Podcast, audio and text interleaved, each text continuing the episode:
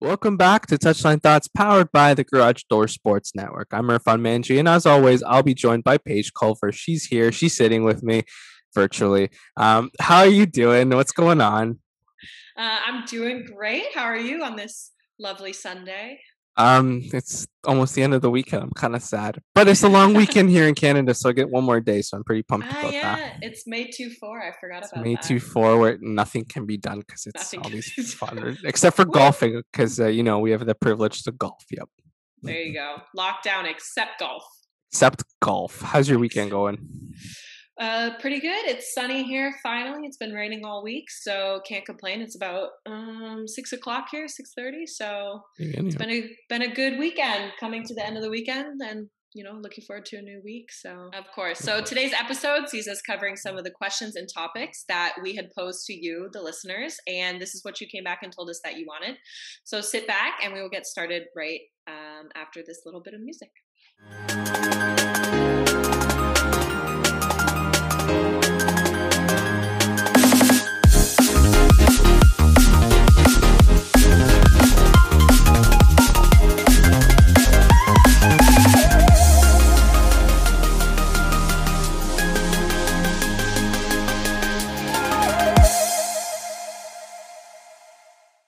Today's starting 11 is brought to us by Shenzi Shack. Don't forget to give the Shack and Chef Sab a follow on Instagram as we bring you cuisines from around the world. They deliver and now are available for pickup in the Vancouver area.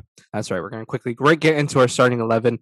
Um, the first question that came up uh, from a guest of the show, uh, previous guest of the show, Haley McGoldrick, she said, and she asked, what happens and how is American talent succeeding or not succeeding in Europe? So, Paige, how do we answer this question for her?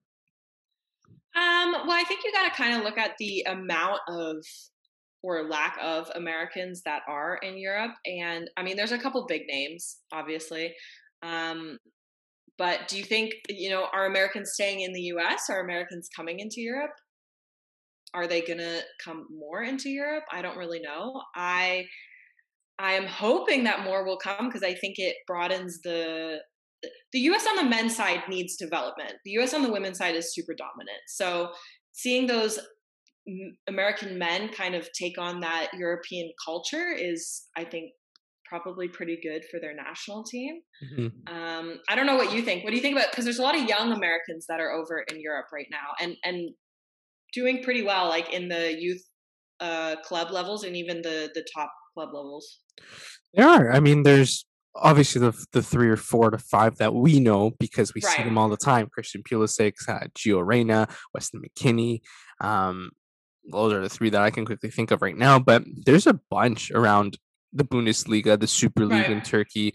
Um, just names that you don't really see and don't get highlighted until you know they score a big goal, and then um, you'll see uh, American fanatics kind of come in and be like, "This guy's been great since we've known them." Blah blah blah blah blah right, blah blah blah blah. But you know like a lot of them are succeeding because they're adapting to the european game. Um, and i think that's what we we like and i think the other thing that's really cool about a lot of the american players is they're not going to play for big clubs right away. They are transitioning to these big clubs. Like let's take christian pulisic for example. He was at dortmund first where his development was amazing and that's why chelsea went and picked him up um, i think that's that's going to happen to Gio Reyna eventually Right, um, right. Tim Weah, who you know started through the systems in a lot of bigger clubs, kind of went to Lille now, and that's where he's succeeding. So, I, I think for the American uh, men's side, they're they're doing well if they start at, um, you know, not Smaller, not smaller sides, but but like clubs that are there for development, like teams Right. like RB uh, Salzburg or RB Leipzig with like Tyler Adams over at the Bundesliga or Brenden Aaronson in the Austrian. Right. So like if you're developing there, I think we're seeing a lot of these talents coming up, but they're just not getting enough credit that they should because they're very good players. It's just you know you're looking at Christian Pulisic and and Gio Reyna because they're killing it Right. in whatever they're doing, or they're just bigger names. Well, so do you think because the men's side is so competitive in Europe, you know, you have you have um you know, your U18s, your U19s, your U17s, like all the way down um, through these like developmental programs. Do you think for Americans to succeed in Europe, they have to come at a younger age to kind of go through those development stages? Or do you think that they can come in at 24, 25 and dominate in, in Europe? No, I, I think you have to start young. Because no offense, but if you're coming from the MLS at 24, chances of you being a top player, you are a top player, don't get me wrong, but for you to succeed in Europe when the game's a little bit faster, the game's a little bit physical, I think you might have a, a difficulty transitioning. I think you have to start at 12 to 14 to 16 Right. in these development camps and i think that goes for the women's side as well as if you start at a younger age you gain those skills necessary and um, I think you've mentioned this a few times before on our podcast as well as now at the Footy Forum, but you look at the development of our players. Um, like we we play a certain style in Canada or in the US, and then when you go up to Europe, it's play the game. Let's see how you develop in the game. So that transition, I don't think it's parallel yet. I think we're we're still ways away from connecting that way. Um, and Right. that's why I think for me personally, when I see it, I think the younger the better is because you develop better. You develop develop those skills, and then when the U.S. goes to play in the World Cup, they have five or six guys that understand that European game, so they're not blown away um, or outplayed, and and that's not what you want to see. You want to see a competitive game, and Right. I'm on a ramble here, but if you take the example of the the Confederation Cup where the United States played Brazil, they kept Brazil at bay um, because these players were playing at high professional levels in Europe and also the MLS with you know Clint Dempsey, Landon Donovan, all those big names. So Mhm. if they want to not get you know pushed around, you got to start young. I don't know. What do you think about this? I mean, you're in that system. You've been in the system. You've kind of gone through four different countries. Is that how important is it to start young, or do you think that throwing you in the Dragon's Den or the Lion's Den at 24 is the way to go? No, I agree. I think it's about the younger development, and we need some way in Canada and the U.S. to bridge the gap between, you know, having these professional leagues and having these developmental programs. So, because uh, you know, not everybody's got the money to move over to Europe at 12. You know, not everybody's family can do that. So, um, I was saying that, especially in Canada, because there's no pro league and they're just developing the pro league on the men's side. That for these players that want to go over to Europe, you know, maybe it's possible to connect with a European club and you know i know everton does it in canada where now you can see the direct relation with that club and the potential to go play professional. So maybe everton comes here and scouts the younger kids in these developmental programs and then we'll bring them over eh, you know maybe helping cover some of those fees things like that. So i think it's about the younger development unfortunately because I agree with you. You can't just go over at 24 and go to Europe and hope you're going to dominate because that's not the case. You know, it's a culture in Europe. It's it's something that you're you start at four and you Mhm. know you're developing through the same club consistently and you can see that the there's a very good pro level. So I agree. I think it has to come through the younger younger development, but you know, it's just a matter of how do you do that and how do you how do you get those opportunities to those kids that, you know, not everybody can just go to Europe and and play, right? So do we start talking about bigger clubs creating more academies in North America, in South America, in Africa? Because to me, that's where that gap lies. Is you're you're creating the TFC Academy, which is one of the best in in North America, for example, but is it the same level as an Everton or a Southampton or a Celtic or a, a Borussia Dortmund Academy that you see killing it in in Europe? Like, is there there is some differences in in terms of For levels. sure.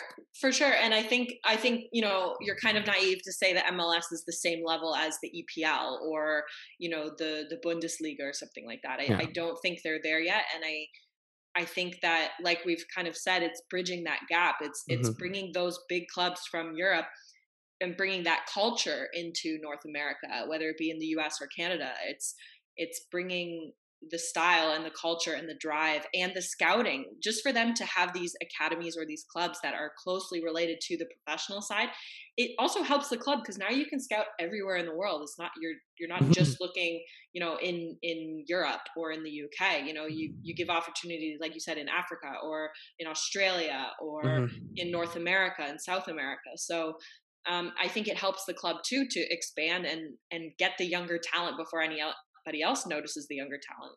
Of course, and I start to think of the RB, uh, the Red Bull sort of esque uh, connection, or like the if he had connection, where you know City have partnerships with uh, an MLS team, for example, right? Mhm. And then RB has Salzburg and Leipzig. So, do we start seeing something like that, where I guess Manchester United starts to pair or, or their sponsor sponsors another team, the MLS, and that's how they create the academy, and then you sort of connect that way. Because I, because you mean you see a lot of lateral movement between Salzburg and Leipzig, and then Leipzig to feeds right. it to to Bayern, but they still make that money back into the system.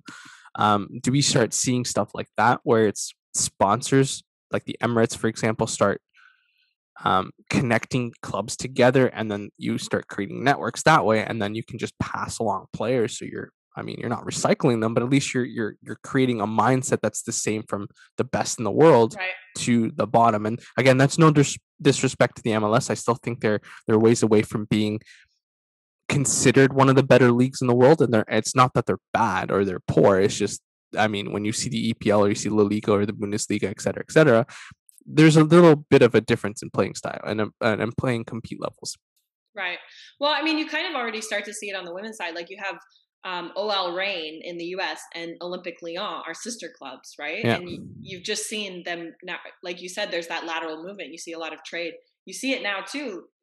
This or for the next season, you have like three or four major Lyon players that are now going to go play for for Reign. So, eh, you know, it's like we're talking about, it's bridging those gaps, making those sponsors sponsor the same uh, lower or lesser developed club and mm-hmm. and putting it together and and you know i think it's cool and i think it gives you opportunities in different countries and and like i was saying before you know not everybody's got the money to go do that. So if you now you have these sponsors you can do it in your own country and poten- have the potential and the opportunity to work with these bigger clubs and these bigger coaches. So it's kind of interesting. I mean it's a thought. It's it's we'll have to see what what goes there. Mm-hmm, for sure.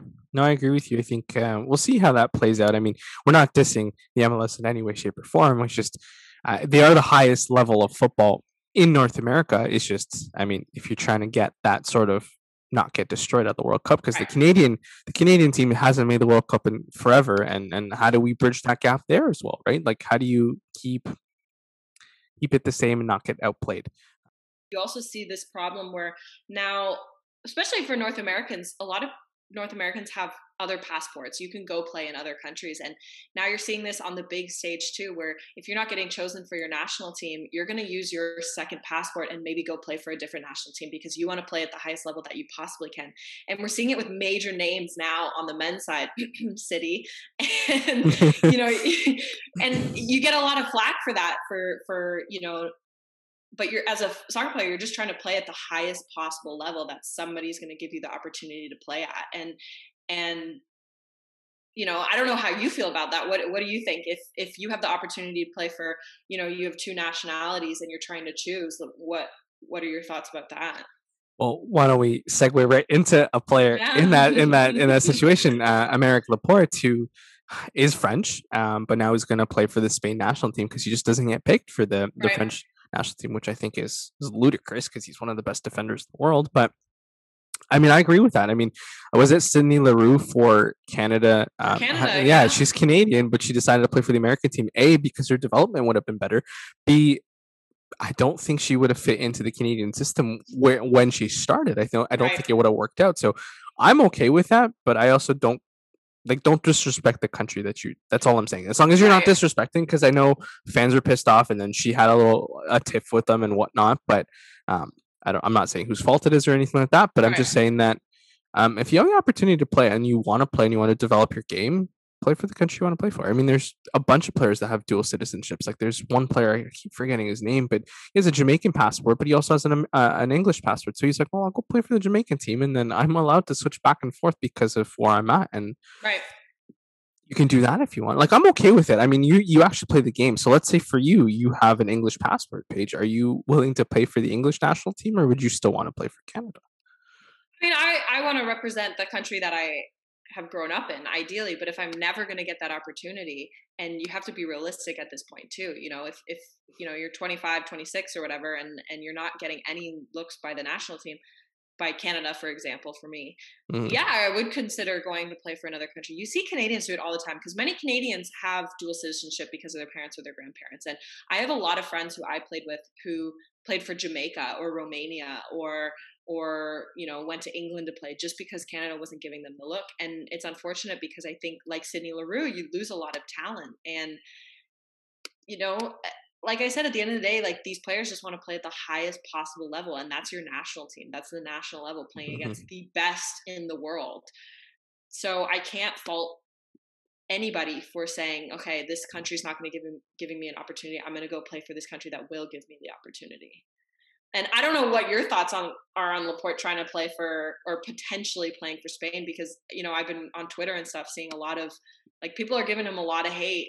You know, like oh now you can choose what country you're from. Now you get to pick. Like he just wants the opportunity. To be fair, Didier Deschamps is not giving him the opportunity. no, play. I think he has like two or three caps, not even, and, and they're meaningless games, and he sits on the bench or something like that. It's ridiculous. Um, and he's had a stellar season. Like they're worried about his injuries, but why would you? Okay, let me, let me picture this. Let me ask you this. Okay, how is Lenglet getting chosen over Laporte? No offense, like he was fine, but like he's he was upgrade. fine. He was he was an average he's an up. I still think I take an injured Samuel Umtiti over for sure. Like I, I think you know, yeah, uh, but I'm not a coach. I don't see what this coach sees. I don't know what his his plan is. And you know, uh, we've said this before. You know, every coach sees something different. But I think in this case, you know, okay, you're worried about injury, but if the player is just better, is that much better, and uh, maybe it's know, the system. I, maybe it's the fact the that system, yeah. maybe the fact that if you have a guy like Rafael Varane, you're worried that Laporte takes away his his dominance in the air. But it's like, well, don't you want two really good ball moving defenders that understand the game, that understand how to how to play under pressure? Um, I, I don't know. Like I, if you're playing at the national level, especially for the Euros, you got to pick your best players. And right. um, you know, Kimpembe, good for him for getting that pick, but I'm still looking at Lenglet or Kurt Zouma. And and don't get me wrong, I think he's a good player, but he's still ways away from being such a top player. Well, and they just picked Benzema back in the French national team too, which it is did. like a huge. I mean, for me, I think he should have been there. You know, it's been what five five years since he's been chosen yeah. to be in the national squad. So, yeah. again, it j- just depends on the coach and what his his plan is and what he sees. But uh, again, I, I don't see it. I don't. I don't understand it. I mean, you mm-hmm. have a guy like Moussa Sissoko who's had a very good time the last couple of years as well. Like I'm just showing him as an example. He didn't have a good year this year, but he's in the national squad. When there's, you know, you can bring in Nabil Fekir if you want, if for that little depth. But again, there's so much talent on this French team, so I understand why there's so many players being left out. But um, I, I, you know, I support Laporte. Go for it. Go play with the go play with the, the Spanish team, and if uh, Gerard Piqué is still playing, then kudos to you. You get to play with one of the best defenders of the last twenty no, years. Piqué's done. He's retired. Is he, is he, not playing for the Spanish team? No, he's retired from. I think he's been retired since like 2018. Never mind. I don't know who the, the defender is for Spain. let me let me find this. Um, Ramos is still there though, so I mean. But like, still, you're getting you're getting Ramos over Rafael Varane, so one Real Madrid player for another one, basically. Right. Um, but I don't know, man. I'm I'm just I, I don't think he should get flack for it. I think the person who should get flack for it is Didier Deschamps. You're missing yeah, out on a fantastic player. And if he goes, if Laporte goes to Spain and is successful and does well, you know, he's going to be kicking himself, saying, "Oh, I should have picked this player." I, I you know, whatever. But I hope he goes there and is successful and kind of says, like, "Screw you for not choosing me. This is why you mm-hmm. should have chosen me." And and now I'm doing well and being successful. So I mean, I'm for it. I don't think fans need to shut up. You have no idea. Like again, yes. this guy he's trying to I get it. They're they're saying, you know, oh, he's he's choosing Spain over France. He's not truly French. He, you know, it's a pride thing, but he's not no. choosing no. Like, he's he's choosing football. He wants to play. He wants to play at the highest level. So at some point you need to take that he, he's, he's just getting um he's just getting excluded from an already very good French squad, right. um, which is sad. But hey, if you get to play with Sergio Ramos, go for it. If you get to play with uh, Llorente, go for it. If you get to play in front of David De Gea, for example, well, why not? You have one of the best teams in the world, and I think he brings that pace and that young skill that I think Spain's been missing since they last won the Euros. Well, I'm just reading a, a quote here, and and um, Laporte was saying that he spoke with French coach in brackets yeah. um, about coming back for Les Bleus, mm-hmm. um, and he said he's trying to show that he has the qualities to make the French national team. But if you're still not getting picked, you know, you're not wrong to look at other opportunities. No, So I don't disagree with you on that. And since we're on the Euro teams, why don't we take a look at um, a couple of teams that were announced? And um, I don't think England's been announced just yet. So that's going to be a massive he- head scratcher about who's your right back. So I want to ask you this Who is England's right back for the Euros? Ooh, that's a tough one. Who did they have playing in their in their friendlies? Let me look. Uh, Kieran Trippier, Reece James, Kyle Walker, Trent Alexander, and Okay, Aaron was- Bissaka. okay, I'm not a Kyle walker fan. Do I think he's a quality player? Yes. Am I a fan? No. Partially because he plays for City. But That's the reason. I'm gonna see. I just want to see who they. Because what are teams choosing? Are they choosing a roster of 26, for now. 26 for now? No. Oh boy! Oh boy! Oh boy!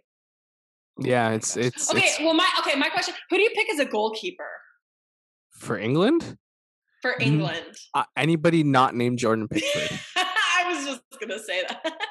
and and that's no disrespect to Jordan. I I think he's a very good left-footed.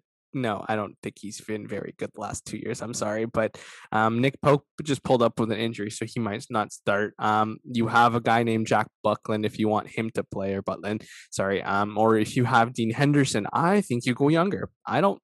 I don't think Jordan Pickford should be should be No, starting. I, I, th- I like Henderson and I like Pope. I think they've been good this season. And I mean, those would be my two. I don't know who you're going to throw in as a third. Yeah, they'll But- probably have Jordan Pickford there for his experience, and, and that's Yeah. fine. I don't have an issue with that, but I, I, I do think that you need to change your keeping because I don't think England's had a true number one for a very long time, and I'm going all the way back to David Seaman, early 2000s. Oh Sorry, my but if you have a guy by the name of Robinson or David James that led in howlers, True. and and Jordan Pickford wasn't poor in the World Cup. Uh, I don't mean any disrespect there, but I, I still don't think he's been the guy that you can safely say that he's going to make a big save when you need him to make a big save. And neither is Nick Pope or Dean Henderson, but at least I'd give him a shot at this uh, uh, at Right. this juncture. Right. And okay, so why are we talking? Defense now? Yeah, who's your right back? Mm, I'm not taking Bissaka if I'm uh, Gareth Southgate, and that's no disrespect to him. I just think there's in a Euro in a short sample. Yes, you need defending, but you also need a player that can generate something from the right side. Because Well, yeah, and I, mm, I don't want Shaw in there either, just because I'm. you don't want him as a left back. No, He's had a fantastic year. I know, but I have never been a Shaw fan. I know, I know. United fans are gonna come for me because So he Ben Chilwell?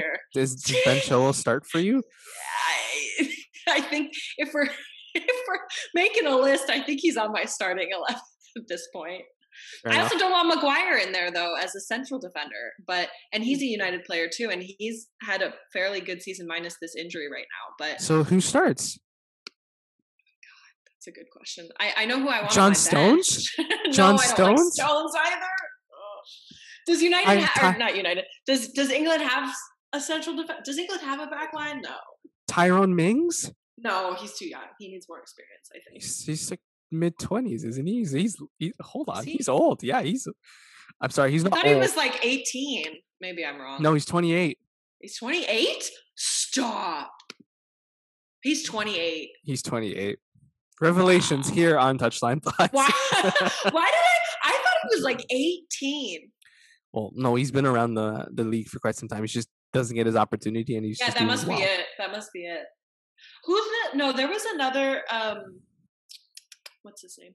There's Conor Coady.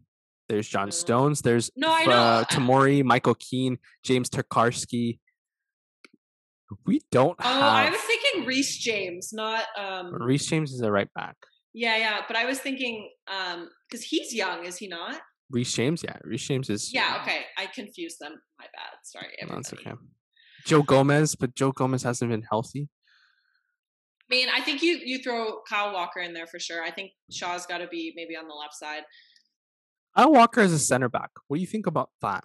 When they played a back five, it worked. Do you no, give them?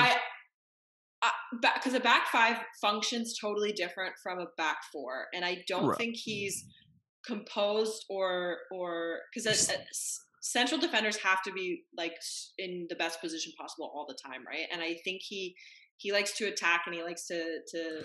He has the pace to come back on defense, does he not? He does, but I think I think you know he needs a little bit more composure. You can't go up, make a mistake, and then hope the rest of the back line's going to cover for you. You know, whereas on the wing, I think there's a little bit, or not on the wing, on the as a fullback, there's a little bit more you're you're less exposed there because you have your three that can shift in. You have a midfielder right. back. If you're running up straight through the middle, it's coming right back through the middle. So I think you need someone with a little bit more composure, a little bit more patience. Okay. Like, so let's let's assume that England is going to go with their World Cup sort of approach with the back five. Um, well, middle uh, three center defenders and then two wing backs.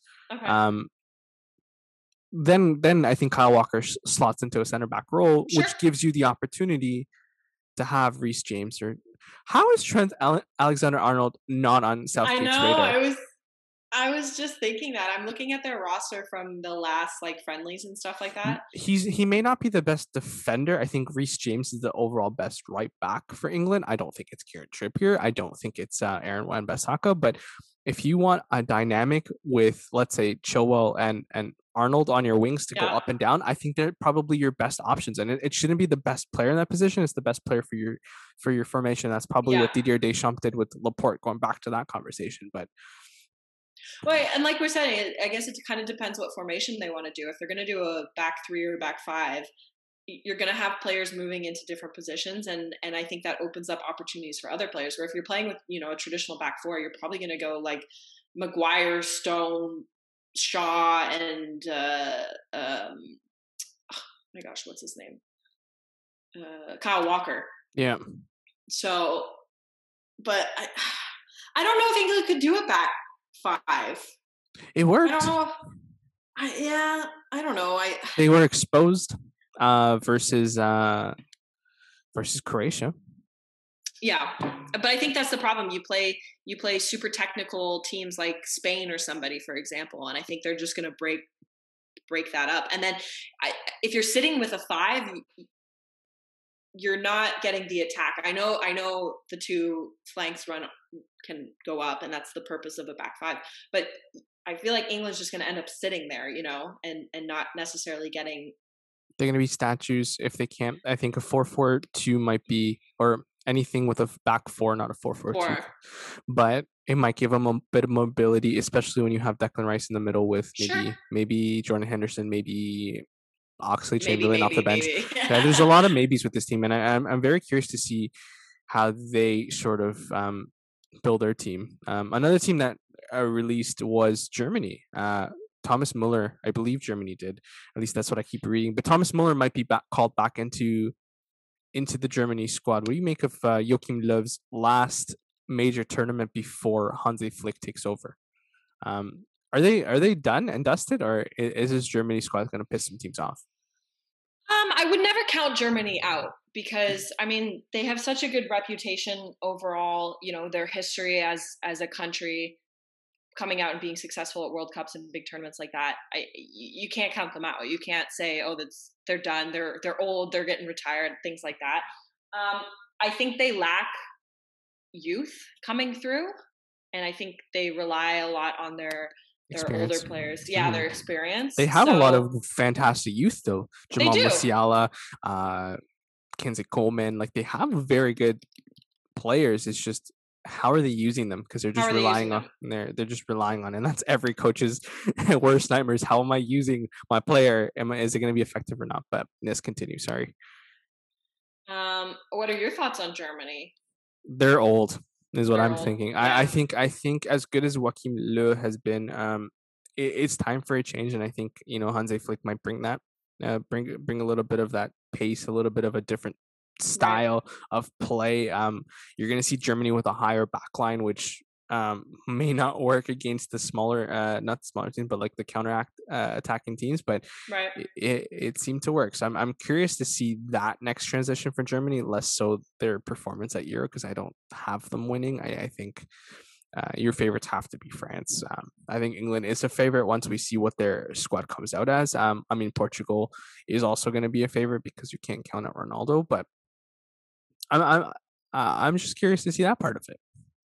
I, I think it'd be interesting, and like we're we're saying, Germany's kind of getting old, and I think they're relying too much on experience. And I think eventually the teams that have been filtering the the younger players through are going to be the successful squads, and and I hope England does that, filter some of these younger players through. I you know, France is bringing in a couple, you know, but they've got also some of their older players. So I, I think it's about having that mix and, and like we've been talking about, using the players effectively. You know, every coach's worst nightmare. Yeah, for sure. Who else announced their squad? Croatia, I think, announced their squad. Croatia, so yeah, a lot of uh, outlets are calling it the Euro 2020 squads, and Right. it's confusing me while I look for it. But uh, uh, yeah, I think the next couple of weeks we'll see Italy. I think Italy already has their squad. Um, uh, Roberto Mancini is going to bring a very smart defensive team that knows how to score on the counter. So Always. that's what That's the does. that's the Italian style. Defend like your life depends on it, and then score on a counter. I'm just, I'm just low key worried if he brings in uh, Mario Balotelli lead his attack. oh my gosh! um, Please but don't say that. but I think Italy has a very good um, table for the Euros. They'll play Turkey, Switzerland, and Mhm. Wales. I think.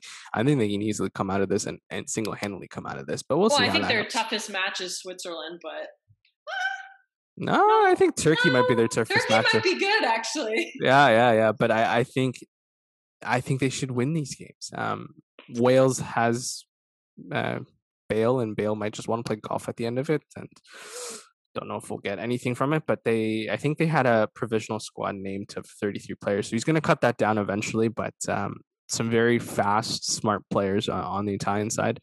Uh, watch out for Moises Kean. I think if you're if you're if you're Italian fans, watch out for Moises Kean. He's he's coming to his own over at PSG, and I think he should stay there uh, if he gets an opportunity. But Yeah, we'll see what happens. yeah, do you want to move on to our next topic? This was actually a question that I asked. I don't know if it's um if I'm allowed to do that, but I asked anyways. uh, where does Harry Kane end up? What is your prediction? That's what I want to know first. My prediction, well, I'm Yeah. leaning towards a PSG or a Bayern sort of team, and not him staying in the EPL. Why?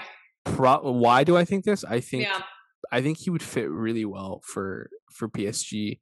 Uh, first off, because you have a wing where your supply is Di Maria, Neymar, Kylian Mbappe, Moises Kean, uh, Mauro Icardi if he stays. You have uh, Marco Verratti down the middle. Like I'm listing their lineup, and I probably shouldn't do this, but like they they have players with enough skill to take away defenders and leave Harry Kane open where he doesn't have to do all the work. If you've seen what he's done with Spurs in his entire career, he comes so far deep to pick up these players that like he's just burning himself out. So by 60 Right. minutes, Harry Kane doesn't exist in the game because he's doing so much of the work, and and that's not a fault of his. I think it's the fault of the coaches he's had and or the mid the lack of midfield he has. And there's no issue with that with PSG's ability to move that ball quickly to their star players and leave Harry Kane open, which I think he's going to score like 50 goals in a season because of that. Um, same thing in Bayern. Uh, you see Lewandowski scoring goals like it's candy and just eating away defenders. Right, um, right. He's going to do the same thing, and I think he has the ability to to get more than 41 goals. That the new record that was broken by Lewandowski. Um, and when you have a supply and, and someone in the, in the midfield like Joshua Kimmich who does all the work for you, you don't have to come back and get the ball. Um, yeah, he can kind of sit and do his job, you know. yeah, and he, and the thing is, it might be the lazy move to move to these clubs, but I also think it's good for his career to get him to score and to get him to be a true target striker and not someone who needs to be so mobile. Yes, he's going to be mobile. That's what Lewandowski does. He does come and receive, but he also gets the he gets the ball. He gets the feed. He gets the Right. play. They try and give him the ball. Um, but imagine having Lewandowski and Harry Kane running your attack, and you're like, "Okay, who do I cover?" Yeah. Oh, nightmare. That's what I was Thanks. thinking. Same thing with PSG. It's like, okay, well, do we do we get our center back to pick up Harry Kane, or do we get everyone else to pick up their other players? You're going to leave someone open, and and it's yeah, yeah. Just going to be an embarrass- day, gonna be embarrassment of riches. Uh, do you think he ends up out of England, or does he stay in England? I think he stays in England. I I think there's some big from rumors. There's some big clubs interested in picking him up. I've heard Chelsea's making or not Chelsea. Uh, Man City's making offers. I've heard United's going to try and make a big offer. Chelsea made an offer, a Chelsea, potential offer potential with. offer. Okay, do you want to read what the offer could be? Ready? Kepa and or Tammy Abraham and cash for Harry Kane. Cash. oh no. Uh, they're so given they're serious. Mm, when you throw Kepa into any deal. Are Yeah. you really serious? Oh. um, so I don't think he's going to Chelsea. Um, as as fun Oh, as I- that I- might be, I don't think he's going there. no, Uh, but I could see him looking at uh City. I don't see him coming to United. I don't think that's that's on his radar. But I, I think United could well, yeah, I think United could use him. I mean we could use anybody. But we need defense. I know we don't need we don't need strikers. I know I I read something that United's looking for all strikers in the off season. Why are we looking for nines? We need defenders and we need a solid five. yeah. Anyways, but I I could see him if City makes a good enough offer. I think he's staying in the Premier League. I I think it's what he knows, and I would like to see him like you, you talked about going to these other leagues and these other clubs and branching out and and you know being able to to sit as a true nine. Go to I don't know, I Juve. think- Let him go to Juve. They send Alvaro Morata back the other way, and then yeah, fat chance. Juve can't afford them. Um, No, Juve has no money right now. They're still in the in the Super Super, League. League, Yeah, they trying are. to get money. So Uh, he the interesting comments though from De Bruyne, uh, not De Bruyne, from Harry Kane about De Bruyne being one of the best serviced midfielders. The ability to get a ball from him just excites Harry Kane, and I don't know um, if that's what's going to happen. But there was also something on Sky Sports. I was listening to Sky Sports News the other day as well, where Harry Kane made this decision, but they're also thinking that he knows where he's going because he's not going to randomly toss in a transfer market uh, right. um, and, and not have uh, a, a potential landing spot and and get his legs tied between his tail or whatever that saying is. I but- tail between his legs. Yeah. that um, but I don't know if he goes to any England club, it's City. I think. I, don't think. I don't think that's where he should end up. I really think PSG would be a fantastic place for him to to get his confidence back. And I think if he can score 50 goals this season, that England squad for the next World Cup is going to be so nasty. Oh yeah, because eh, it's we've talked about this before. It's momentum, and as a striker, you need momentum, you need confidence, you need ego. So, like you said, he's kind of lacking that at Tottenham right now because he's not getting the service. He's doing a lot of the work. You see him at 80, 90 minutes gassed. So, I mean, it would be interesting to see him at at PSG. I think he's going to stay. I think he's going to go to City. I think he's staying in, in England, but I mean, we'll see what happens, right? Well, he he wants a world class coach as well, and it, Pep, Pep Pochettino. Um, imagine him re- reconnecting with Poch. I think that would be good for his career as well. Yeah. Um, I think I'm onto something, but I'm probably wrong. oh my gosh. All right. So today's starting 11 is brought to us by Shenzi Shack. Don't forget to give Shenzi Shack and Chef Sab a follow on Instagram as they bring you cuisines from around the world. They deliver and are available available for pickup in the Vancouver area. And we will catch you right after this break. Hey guys, it's producer Jake here from Betting House, the Garage Door Sports Network's ultimate degenerate gambling podcast. Catch our episodes weekly on Apple, Spotify, and Google as we bring you banter, laughter, and of course picks for all sorts of games throughout the week. Give us a follow on our socials at Betting House Pod, where you can catch all our bets each week, as well as some bonus content. Remember to always gamble responsibly. Let's get rich. Come join me, Kelton Forrest, on the On the Mic college basketball podcast powered by the Garage Door Sports Network, where we talk everything from my disdain for Duke basketball to my love for Kentucky and John Calipari, and everything in between. Check us out under the shows tab at garagedoorsports.com and listen wherever you get your podcasts. Hey guys, I'm Gabe Ferraro. And I'm Logan Lockhart from Between the Uprights on the Garage Door Sports Network. We cover everything football from NFL, CFL, and all offseason storylines. We make our weekly picks during the season and cover every headline in the offseason. Check us out on the shows tab at garagedoorsports.com for our weekly episodes. All right, everybody, we are back from the break. And why don't we get into our women's leagues and the tables and where all the, the girls are currently sitting and if we're surprised by any of this? yeah, of Why don't you course. start? We'll start in the Serie A because I think Serie A. Yeah, uh, great article by, let me just say her name to give her that credit, Emily Wilson at One Football. Uh, did a great job summarizing I think the top leagues in, around Europe. I know the FAWSL is over, so she didn't include them, or they didn't include them. Not sure their pronouns, but um, they they did a fantastic job with um, with summarizing the leagues in in Italy, Spain, Germany, um, and the Bundesliga, the Frauen Bundesliga. Uh, so why don't we start at the Serie A women's? Um, Juve have 66 points and have not lost the season except for the Champions League. Um, I think I posed this question to you: Is you played in this league? Who, like, is this indicative of how the the, the games should be played? And Juve is the best team in the women's league, or are there other teams that are just as good, just haven't had a good year? Um, when I was there, I mean, Roma was very good. Fiorentina was very good.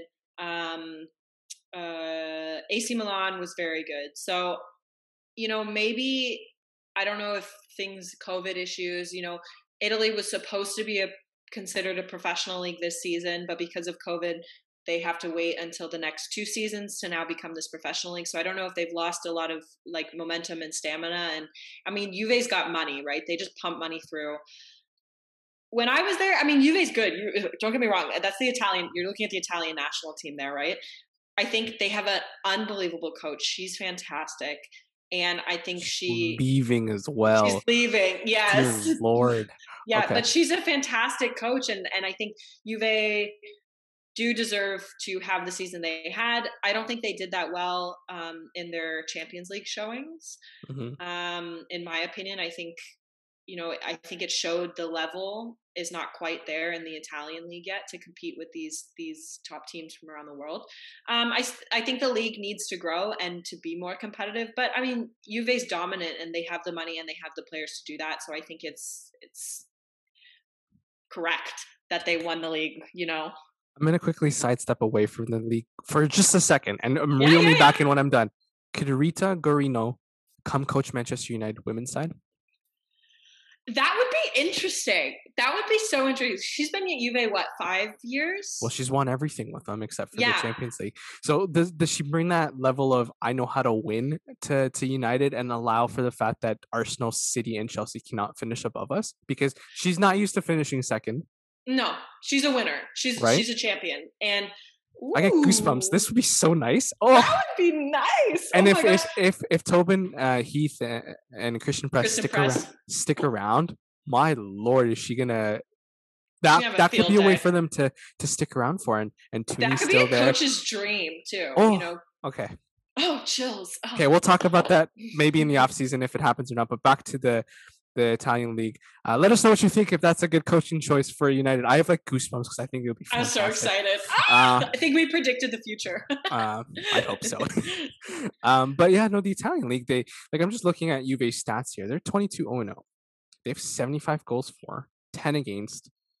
They're they're running away with this. Like I don't see this going anywhere else. But I'm I'm quite surprised, like you've said, and and you've played there. Is Milan is so far behind, Fiorentina so far behind, Roma's that behind, uh, Inter's that behind, and your former club Bari's in last. But oh, they're Mhm. getting relegated. Broken heart. But I But- mean, okay, so the thing about these Italian teams is like Inter's a big name, but this is their I think second year playing in Serie A. They Mhm. were in Serie B before. Milan, AC Milan is also a big name, but they're not bringing in. They're not pumping in the quality of players to be competitive. Yes, they have the money, but they don't attract those players, and they're gonna have to find a way to be more competitive because they have very successful men's side and and typically that's indicative of how the women's side is going to do is is you know the the more success the men's side have the more money they pump in the more success the women's side has right so yeah, I, I would like to see it become a more competitive league because it, it was a really fun league to play in like the italian league is super fun and you know it's it's gritty and it's competitive and it's you know they're known for their defense right and as a defender Mhm. that's you know a dream to be in italy playing defense so I would like to see it be more competitive. I think I'm kind of getting sick of Juve, Juve, Juve. So, you know, if these Romas and AC Milan and Inter can can you know make it a little bit more competitive, I think that would be exciting for the next season. Yeah, no, I, I don't think that's incorrect. Um, let's move on to another league. Uh, why don't you take your pick of this one? Um, what do you think about um, the the France race, PSG taking My over. word! What a! It's one of I think it's the second tightest, or is it the the the tightest? Because the Bayern, yeah, it's, it's the it's the tightest race. The Just- tightest, yeah. Yeah, which to me, you look at their records, and I'm gonna put players aside, but look at their records. So the only difference between these two sides is a loss for Lyon, Against, against- PSG, right? and they're playing in a week's time. Mm, yeah. So that's yeah, gonna- they play next week. Next Sunday on the 30th, I believe. So I think whoever comes out of this one, obviously because it's common sense, but is going to win the league because at Yeah. that point, with the record and and no offense to anyone else in your in your league here, they're the two best teams by far. Oh yeah, and you, the you second, can't catch them. it's literally Paris, Lyon, and then you go down and it's Bordeaux, Bordeaux. and then it's everybody else. I Yeah. think. Um, uh, if the viewers saw that, I was just doing increments, but uh, I, hope it gets decided because it's time for a change. I think Lyon hasn't been Lyon this year, um, which isn't is weird to say, but it hasn't. Um, Do you think that the coaching change was necessary? no, no, and I told you this last time too. No, I don't think so. I, I think give him the, the rest of the year. Um, give him the let him finish off. Give him another year because I think COVID injuries, the the Yep. situation that we're in. But the manager that they've brought in isn't a bad decision either because she understands or they understand the culture at Lyon. So that's okay. But is there going to be a drop off? Probably. I think it's going to be. I think Bordeaux might be able to catch Lyon next year if that if they don't oh, play you well. think so?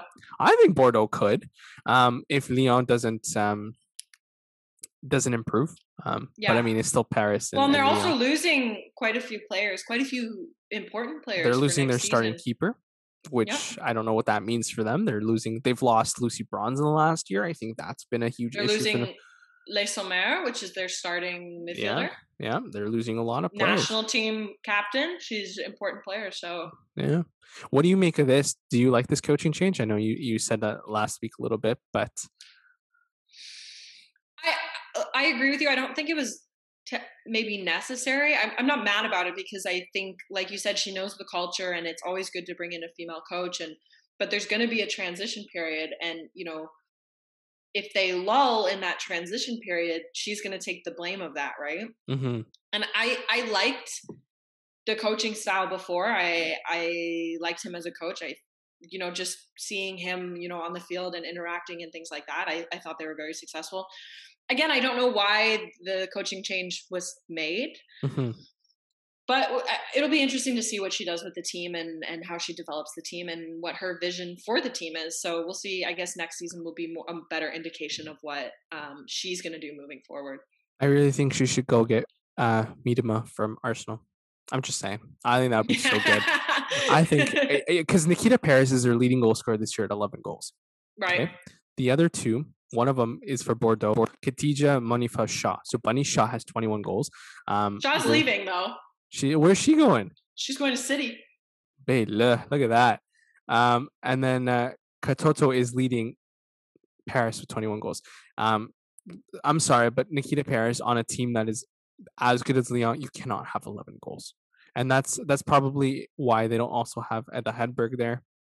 So she comes Yeah. back, then you toss in Viv Miedema, and you are looking at, I think, a better Juve, uh, not a better, better Lyon side going Right. into it. So I'm predicting that it's not going to happen, but I think it'd be great. I really do think it's going to be great. Um, Well, and I think for next season they're also going to be missing. I her name escapes me, but the girl from Iceland, she's pregnant, and so she will probably be out for at least half of the next season. for Lyon, Yeah, and she's Yeah. really good, such a dominating midfield player. Um, so I think that will hurt them a little bit too. But like you said, I mean, if they're bringing in forwards, it's going to be. You're right. Nikita Parris needs to be scoring more. I also she hasn't been she hasn't played every single game. She's not playing all the minutes. So right? you know, I think that hurts her a little bit too. But they're also losing um, the Japanese girl in the midfield. She's going to Bayern. Uh, Kumagai. Kumagai, yeah. So there's a lot of movement in the team. So it's going to be Yeah. super interesting to see what the new coach does. You know what? I, I think what you said last time was we're starting to see a change. Yeah. Um, which is great because I, I think you know dominance of ten years, twenty years. Um, it's time for a change, and we're seeing that in England. We're seeing that in in in in um, France now. So Um, yeah. Who? Okay, so you're in this league. Who wins this? Who wins this cup now?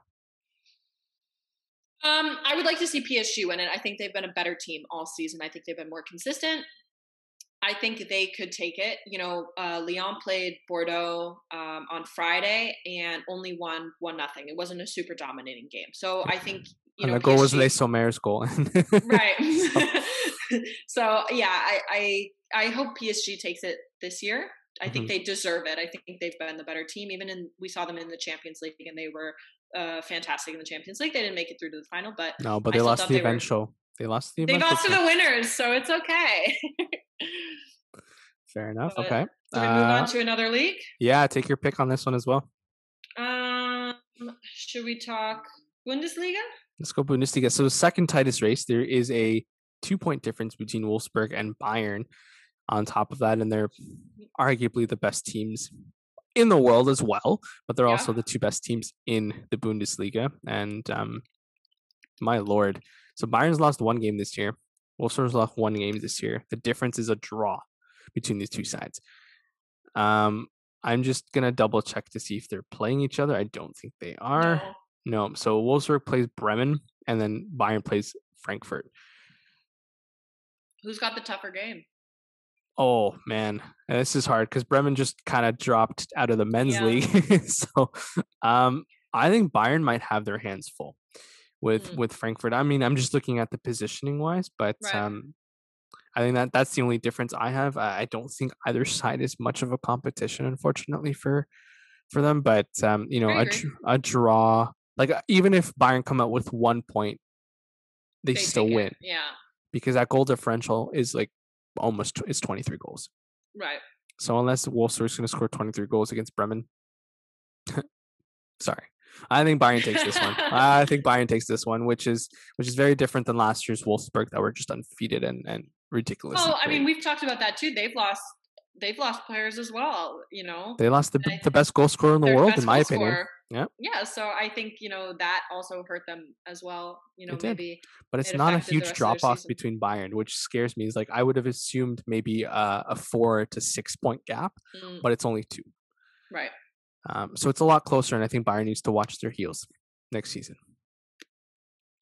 What do you make of uh, Barcelona this season?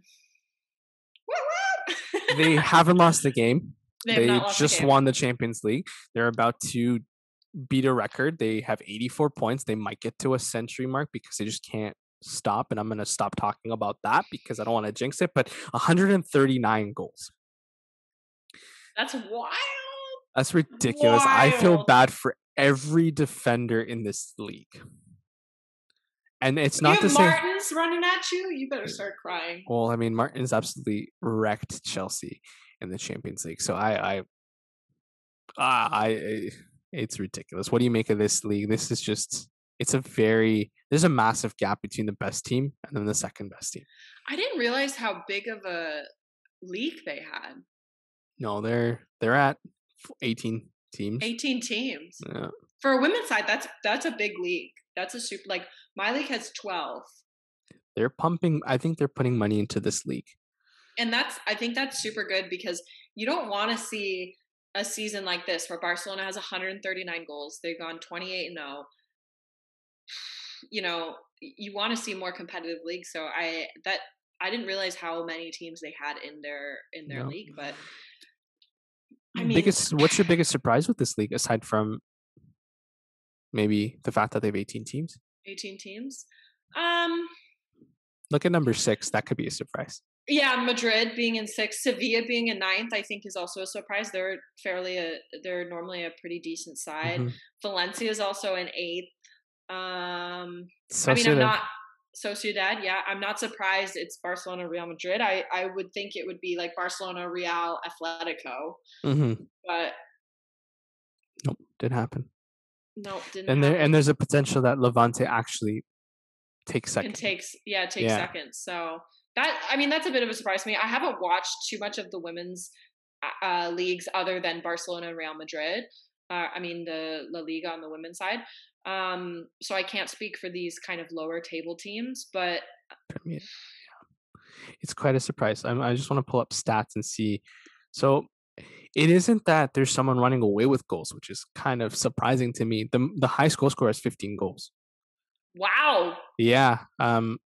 So it's Esther Gonzalez from Levante. Jenny has nine. Oshoala has nine. So how does Barcelona have 139 goals and they I'm don't gonna- have a, a runaway?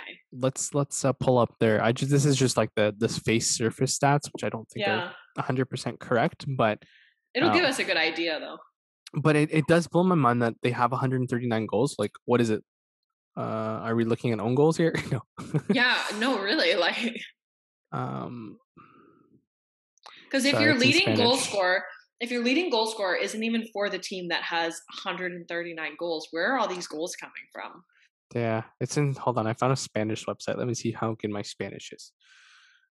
Um, yeah, I, I don't I don't think that was the right stat that I might have been looking at, and I apologize. But um, No, I'm looking at it too here on on just when you type in the the, The league team, right? Yeah. Google. Yeah, it shows up 139 goals for.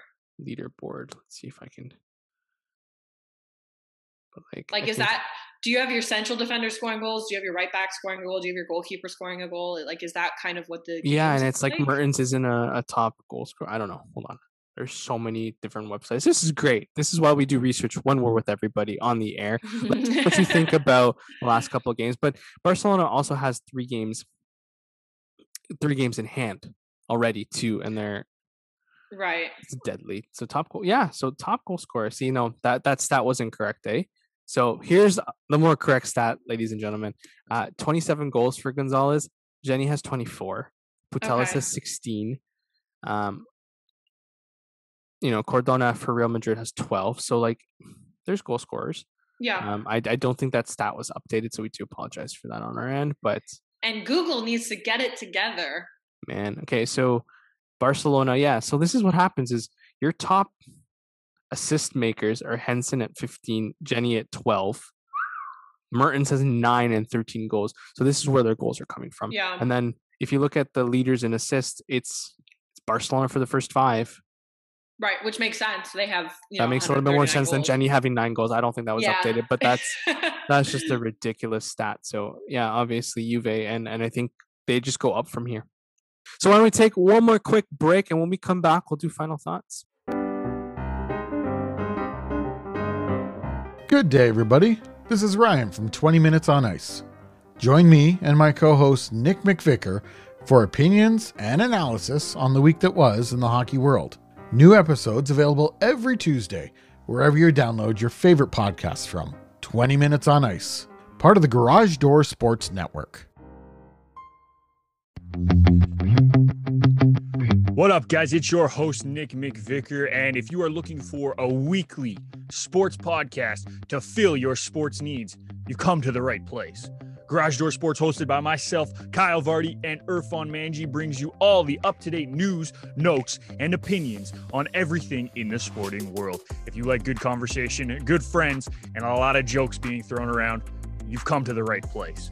Don't forget to check us out on all your favorite streaming sites, and we will make sure we bring you content every Saturday right here on Garage Door Sports.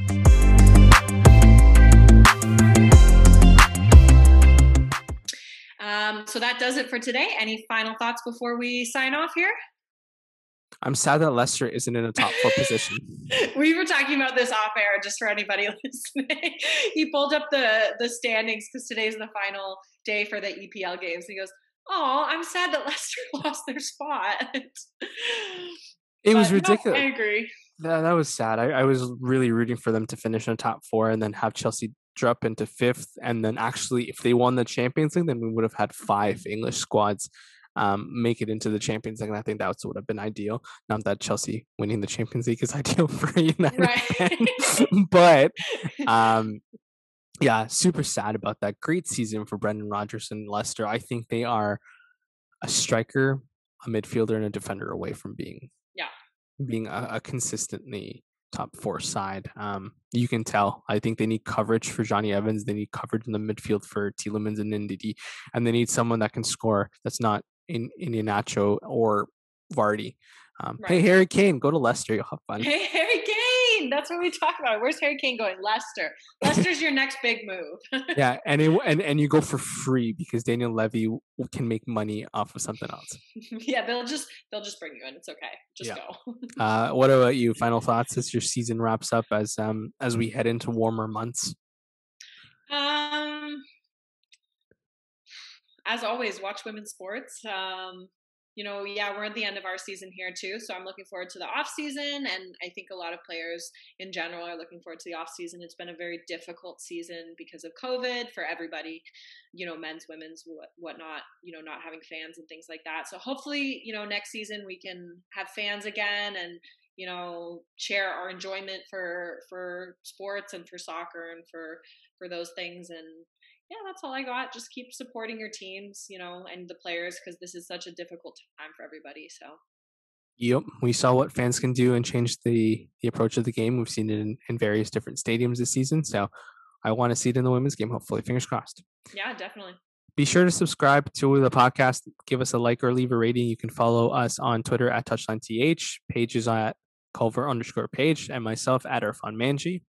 Also don't forget to follow our network at garage door sports or check out garagedoorsports.com and follow our segment sponsor, shenzi shack on instagram to place an order or to see their menu Thank you all for listening, and we will see you next match day. Cheers.